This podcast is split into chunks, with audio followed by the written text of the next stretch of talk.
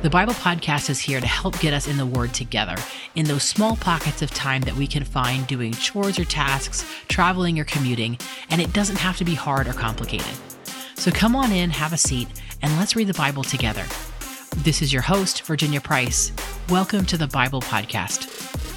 Good morning, good afternoon, good evening, whenever you are listening to this. Hello and welcome, or welcome back to the Bible Podcast. It is week four day three. We are talking about joy and trials. And today and tomorrow, we are going to be spending a little time in the book of John. And we are going to start today in John 15. John 15 is all red letter, the entirety of it. Um, that means that these are all Jesus's words speaking to the crowd and teaching um, in this this entire chapter. So I, it's very important to just keep in mind as we start today that um, these are all Jesus's words as recorded in the book of John. We start in chapter 15. We start with Jesus, the true vine, in verse 1. I am the true grapevine, and my Father is the gardener. He cuts off every branch of mine that doesn't produce fruit and he prunes the branches that do bear fruit so that they will produce even more. If you have already been pruned and purified by the message I have given you, remain in me, and I will remain in you. For a branch cannot produce fruit if it is severed from the vine, and you cannot be fruitful unless you remain in me. Yes, I am the vine, and you are the branches. Those who remain in me, and I in them, will produce much fruit. For apart from me, you can do nothing. Anyone who does not remain in me is thrown away like a useless branch and withers. Some branches are gathered into a pile to be burned. But if you remain in me and my words remain in you, you may ask for anything you want and it will be granted. When you produce much fruit, you are my true disciples. This brings great glory to my Father. I have loved you even as the Father has loved me. Remain in my love. When you obey my commandments, you remain in my love, just as I obey my Father's commandments and remain in his love. I have told you these things so that you will be filled with my joy. Yes, your joy will overflow. This is my commandment. Love each other in the same way I have loved you. There is no greater love than to lay down one's life for one's friend. You are my friends if you do what I command. I no longer call you slaves, because a master doesn't confide in his slaves. Now you are my friends, since I have told you everything the Father has told me. You didn't choose me, I chose you. I appointed you to go and produce lasting fruit, so the Father will give you whatever you ask for, using my name. This is my command love each other. The world's hatred, verse 18. If the world hates you, remember that it hated me first. The world would love you as one of its own if you belonged to it, but you are no longer part of the world. I chose you to come out of the world, so it hates you. Do you remember what I told you? A slave is not greater than the master. Since they persecuted me, naturally they will persecute you. And if they had listened to me, they would listen to you. They will do all this to you because of me, for they have rejected the one who sent me. They would not be guilty if I had not come and spoken to them. But now they have no excuse for their sin. Anyone who hates me also hates my Father. If I hadn't done such miraculous signs among them that no one else could do, they would not be guilty.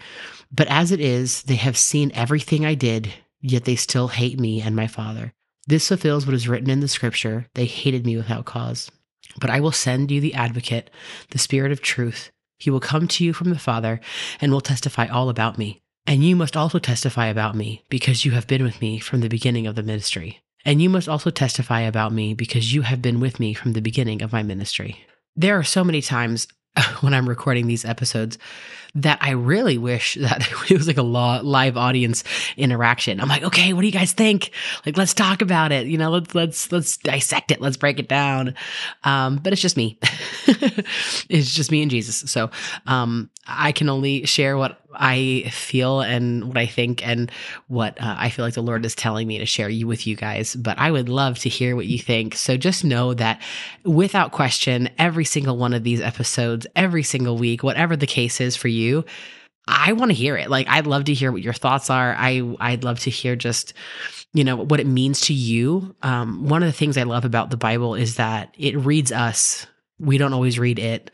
So no matter what phase of life, what season you're in, whatever you're going through, you could read John 15 every year and every year get something different from it and every year get impacted differently from it. Um, the same thing can be said month by month, you know? So it's just, there's something different and nuanced every time you read it. And i and i love that because god is alive and his word is alive and his word is alive in us we are connected to him so we produce fruit and um, that connection that that living connection with a him and being in him in the vine it gives us everything right? He says uh, remain in me and you can ask for anything you want and it will be granted. So it's just a very beautiful thing. Not that it's always easy. That I feel like that's the secondary theme that you could say for the whole podcast is simple doesn't mean it's easy. Um, hard doesn't mean it's complicated. Um, and something that's simple can be hard. I basically said the same thing three different ways, but it's the truth of it, right? Like that is also the truth of the Bible. Jesus commands us to do things that are not complex, but they certainly can feel very hard um, let's just let's just end it here with a little bit of a recap of the end of this chapter. If the world hates you, remember that it hated me first. The world would love you as one of its own if it belonged to you, but you are not a part of the world. I chose you to come out of the world, so it hates you. Do you remember what I told you? A slave is not greater than the master. Since they persecuted me, naturally they will persecute you. And if they had listened to me, they would listen to you. They will do all of this to you because of me for they have rejected the one who sent me.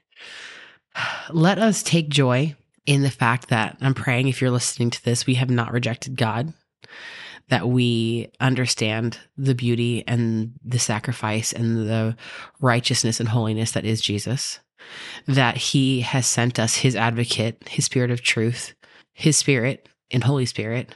And Holy Spirit is here in us to guide us in everything that we do in every day. I pray that we would lean on that and we would see the joy that is the Holy Spirit, the joy that it is to have the Spirit of God living inside of us and being with us every second of the day.